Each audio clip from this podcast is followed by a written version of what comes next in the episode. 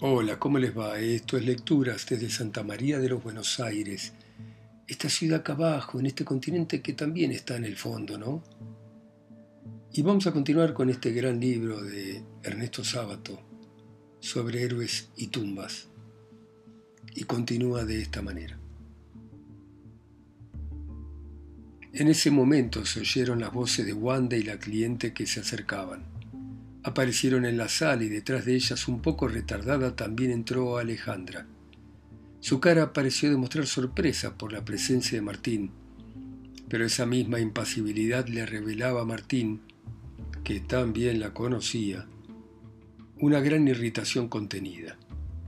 En aquel ambiente absurdo, contestando su saludo con la misma cordialidad superficial con que podría saludar a un conocido cualquiera, sin tomarse un segundo de apartarse para explicarle su inasistencia a la cita, con el aire de frivolidad que asumía delante de Wandy y de Quique, Alejandra parecía pertenecer a una raza que no hablaba el mismo lenguaje que Martín y que ni siquiera sería capaz de comprender a la otra Alejandra. La cliente venía parloteando sin interrupción con Wanda sobre la necesidad impostergable de matar a Perón. Hay que matar a toda la negrada, decía. Ya las personas decentes no podemos ni andar por las calles. Una serie de sentimientos confusos y contradictorios entristecieron a Martina aún más. Yo les digo, prosiguió la mujer después de besarse con Quique en la mejilla, que se viene el comunismo. Pero yo lo tengo ya pensado, todo. Si se viene el comunismo me voy a la estancia y se acabó.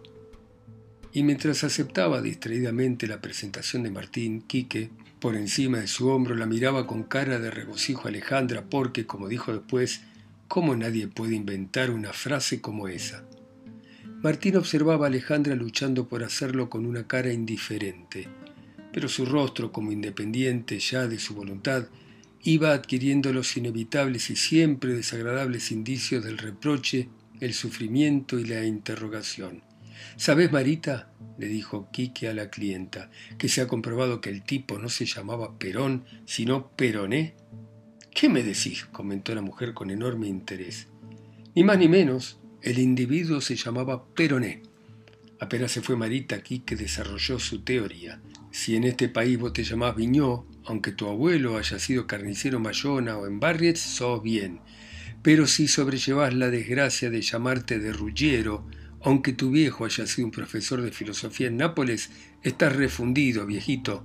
Nunca dejarás de ser una especie de verdurero. Este asunto de los apellidos hay que estudiarlo con mucho cuidado, prosiguió, mientras Wanda y Alejandra comenzaban a reírse, porque con la cosa de las cruzas y la emigración del país estás expuesto a grandes peligros. Ahí tenés el caso de Muzio Echandía. Un día María Luisa se vio obligado a decirle, cállate, vos que ni con dos apellidos haces uno solo. Y tiene razón, qué diablos, si al menos el segundo apellido hubiese sido Ibarguren o Álzaga. En fin, cualquier vasco de pro.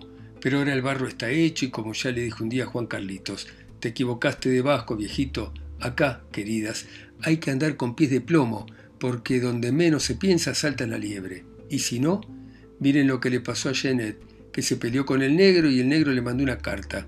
Y Jeanette, que ya tenía unas copas, se me vino encima en la viera fundida y me dijo, el hijo de puta, porque vos sabrás, miró a los costados, que a mí me falta el cuarto apellido.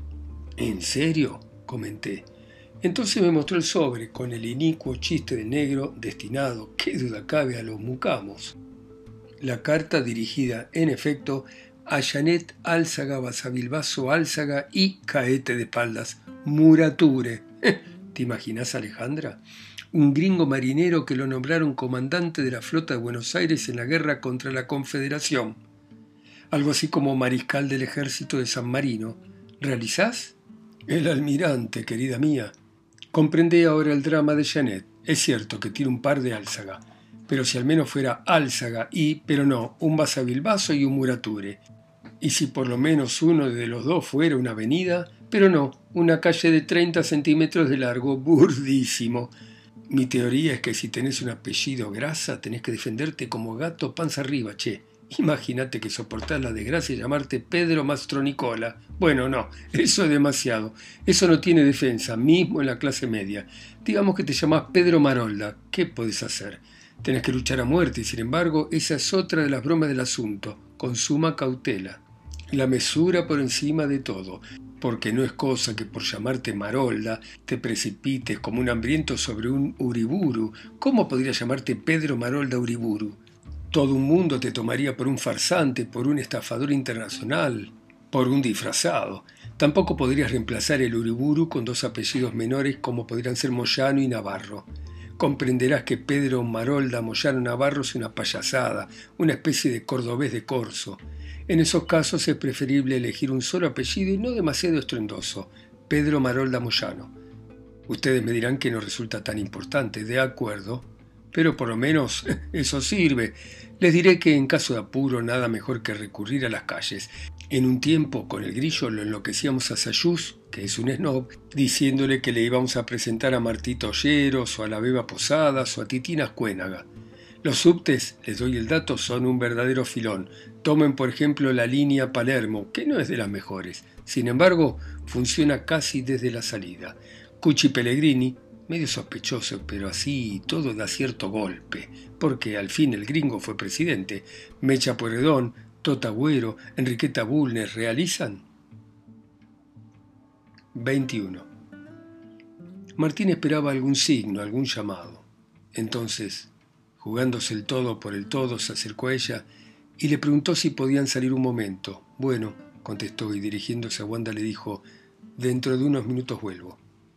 Unos minutos, pensó Martín. Fueron por charcas hasta el bar que hay en la esquina de Esmeralda. Le dijo, te estuve esperando una hora y media. Se me atravesó un trabajo urgente y no tenía forma de avisarte.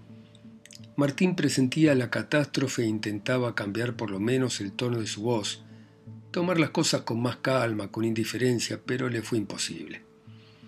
Delante de esas personas pareces otra, yo no concibo que... Se cayó y después agregó, Creo que realmente sos otra persona. Alejandra no respondió. ¿No es así? Tal vez. Alejandra, dijo Martín, ¿cuándo sos la persona verdadera? ¿Cuándo? Trato de ser siempre verdadera, Martín. Pero ¿cómo podés olvidar momentos como los que hemos pasado? Ella se volvió con indignación. ¿Y quién te ha dicho que yo los haya olvidado? Y después de un instante de silencio agregó, por eso, porque no te quiero enloquecer, prefiero no verte más. Estaba sombría, silenciosa, evasiva, y de pronto dijo, no quiero que pasemos más por esos momentos. Y con brutal ironía agregó, esos famosos momentos perfectos. Martín la miraba desesperado, no solo por lo que decía, sino por el tono devastador. Te preguntarás ahora por qué te hago estas ironías, por qué te hago sufrir de este modo, ¿no es así? Martín empezó a mirar una manchita marrón que había sobre un mantel rosado y sucio. Y bueno, agregó, no lo sé. Tampoco sé por qué no quiero tener más uno de esos famosos momentos contigo. Comprende, Martín, esto tiene que terminar de una buena vez, algo no funciona. Y lo más honesto es que no nos veamos en absoluto. A Martín se le habían llenado los ojos de lágrimas. Si me dejas me mataré, dijo. Alejandra lo miró con expresión grave y luego, con una singular mezcla de dureza y melancolía en el acento, dijo, Yo no puedo hacer nada, Martín. ¿No te importa que me mate? Claro, ¿cómo no me va a importar? Pero no harías nada por impedirlo. ¿Cómo podría impedirlo, Martín? Así que te sería lo mismo que me mate o que siga viviendo.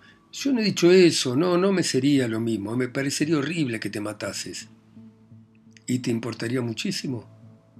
Muchísimo. ¿Y entonces? La miró con cuidado y ansiedad, como si se mirara a alguien en inminente peligro, buscando el menor indicio de salvación. No puede ser, pensaba. Una persona que ha pasado conmigo las cosas que ha pasado hace apenas pocas semanas no puede creer de verdad todo esto. ¿Y entonces? insistió. ¿Entonces qué? Te digo que acaso me mate ahora mismo tirándome debajo del tren en retiro, en el subterráneo, ¿te seré igual? Ya te he dicho que no me seré igual, que sufriré horrores. Pero seguirás viviendo. Ella no respondió. Revolvió el resto del café y miró al fondo de la tacita. De modo que todo lo que hemos pasado juntos en estos meses, todo eso es una basura que hay que tirarla a la calle. Nadie te ha dicho eso. casi gritó. Martín se cayó perplejo y dolorido, después dijo, no te entiendo, Alejandra. Nunca te entendí, en realidad. Estas cosas que decís, estas cosas que me haces, transforman también aquello. Hizo un esfuerzo para pensar.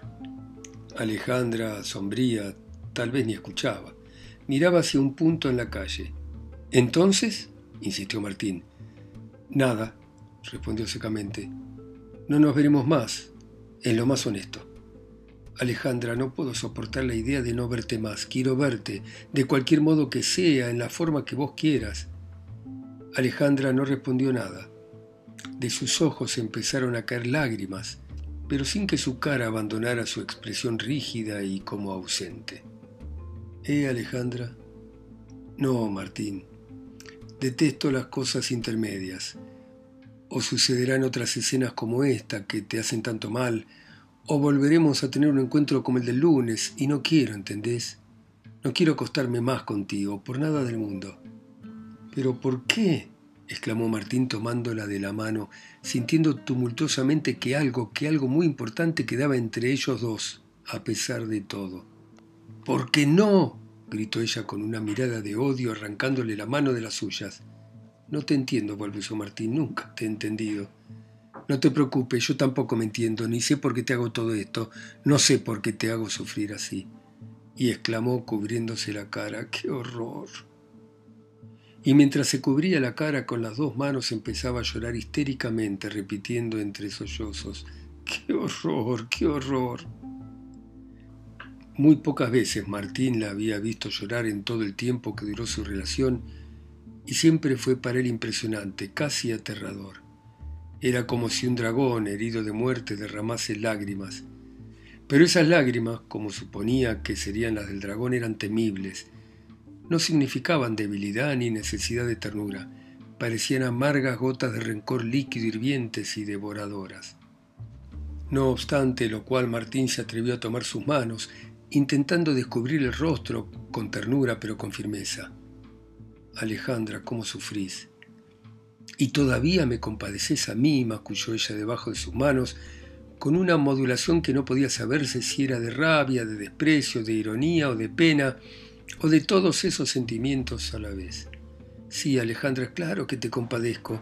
¿No veo acaso que estás sufriendo espantosamente y no quiero que sufras? Te juro que nunca volverá a suceder esto. Ella se fue calmando, finalmente se secó las lágrimas con un pañuelo. No, Martín dijo. Es mejor que no nos veamos más, porque tarde o temprano tendríamos que separarnos en forma todavía peor. Yo no puedo dominar cosas horribles que tengo dentro.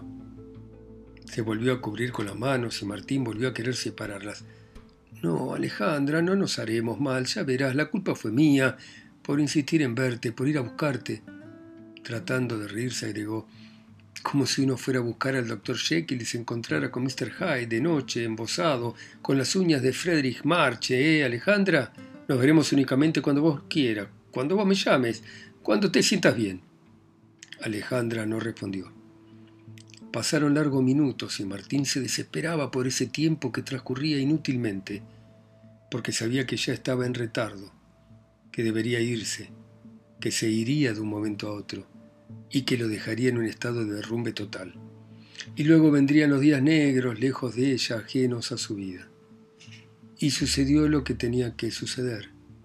Miró su reloj pulsera y dijo, tengo que irme. No nos separemos así, Alejandra, es espantoso. Decidamos antes qué vamos a hacer. No sé, Martín, no sé. Por lo menos decidamos vernos otro día, con menos urgencia. No resolvamos nada en este estado de ánimo. Mientras iban saliendo Martín pensaba qué poco, qué espantosamente poco tiempo le quedaba en aquellas dos cuadras. Caminaron despacio, pero así todo pronto faltaron 50 pasos, 20 pasos, 10, nada.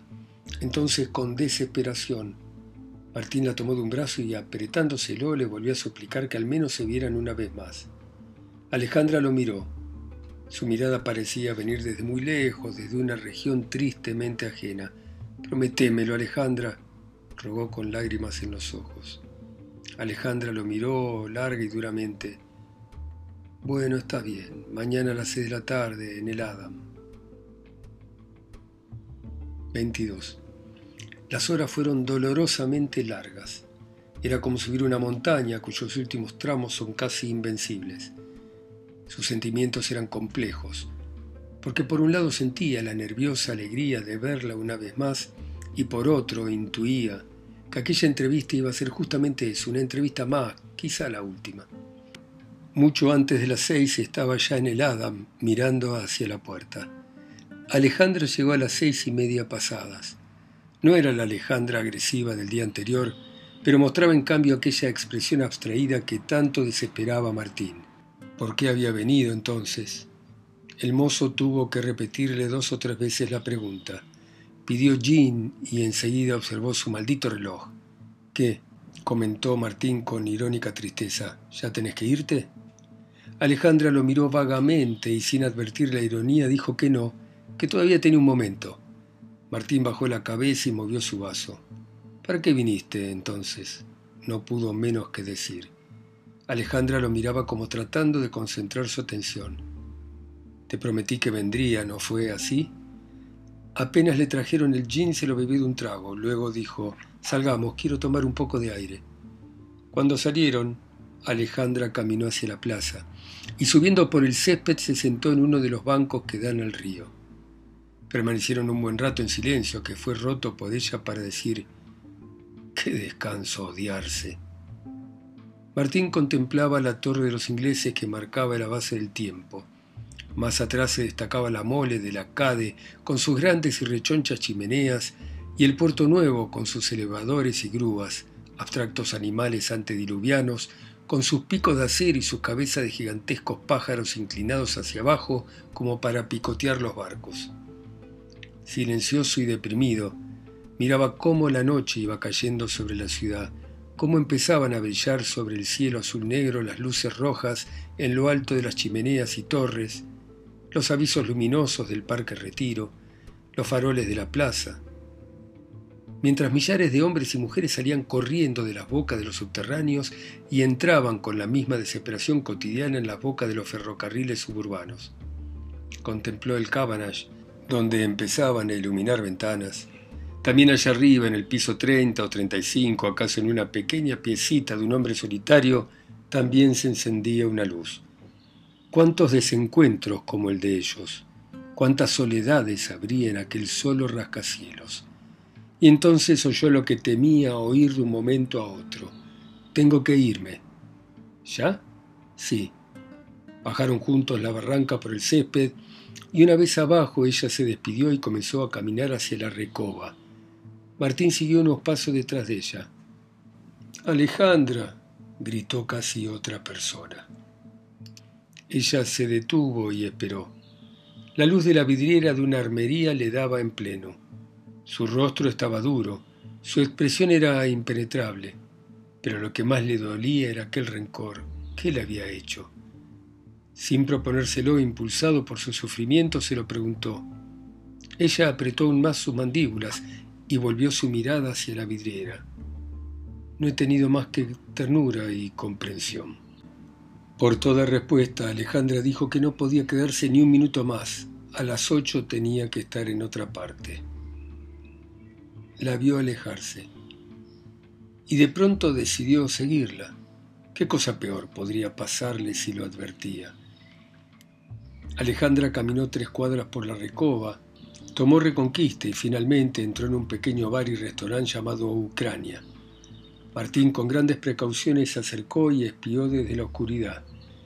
Su corazón se encogió y endureció como si se lo sacasen y lo dejasen solitario sobre un témpano de hielo. Alejandra estaba sentada frente a un hombre que le pareció tan siniestro como el mismo bar.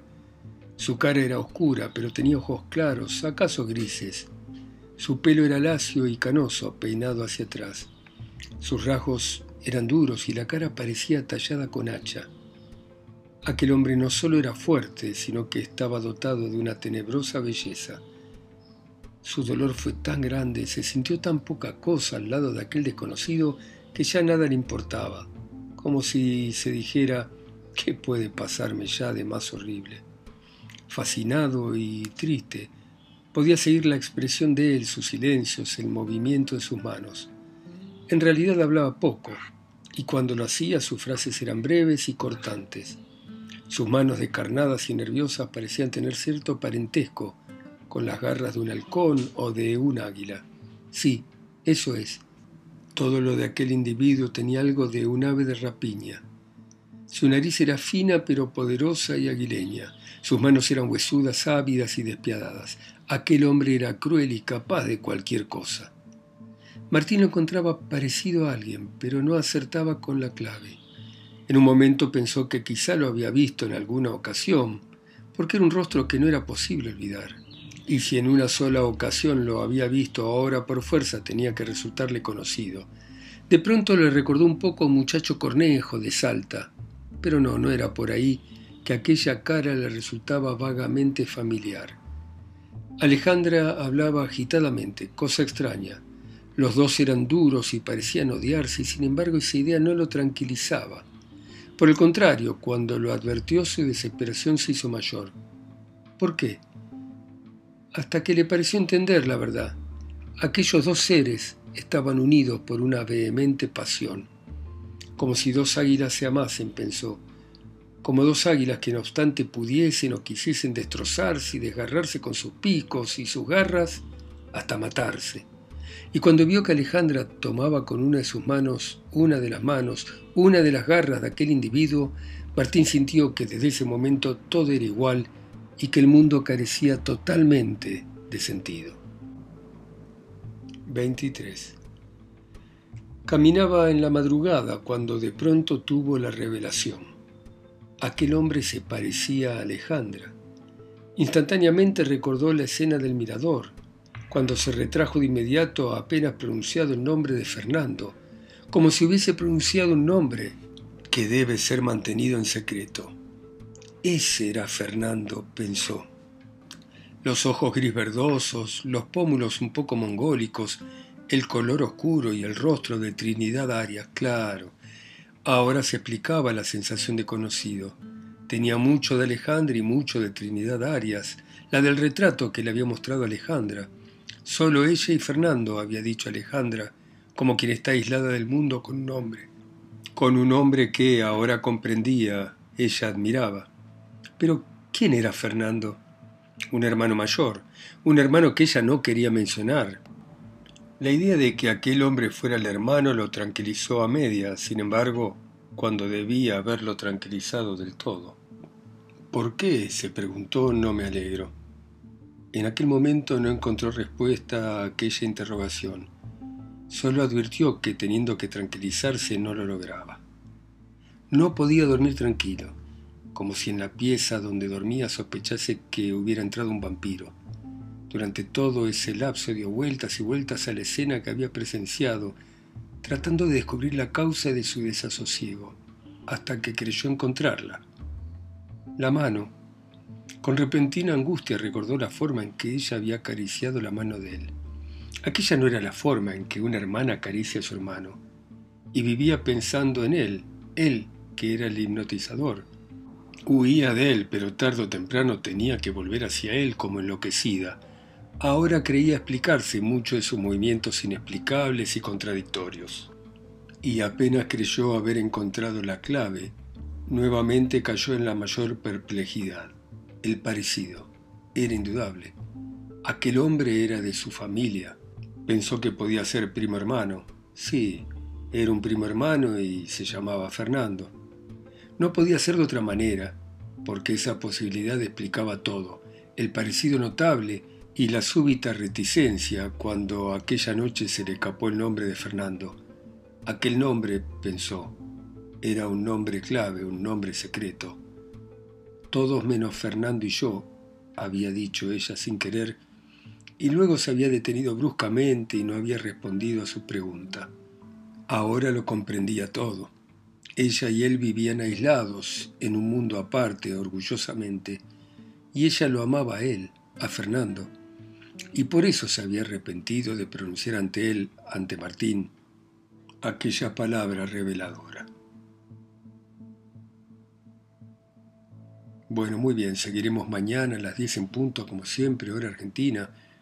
Ustedes en sus países, ciudades, continentes, islas o pueblos, escuchando a Ernesto Sábato, a través de mi voz acaso, la y lejos, en Santa María de los Buenos Aires. Chao, hasta mañana.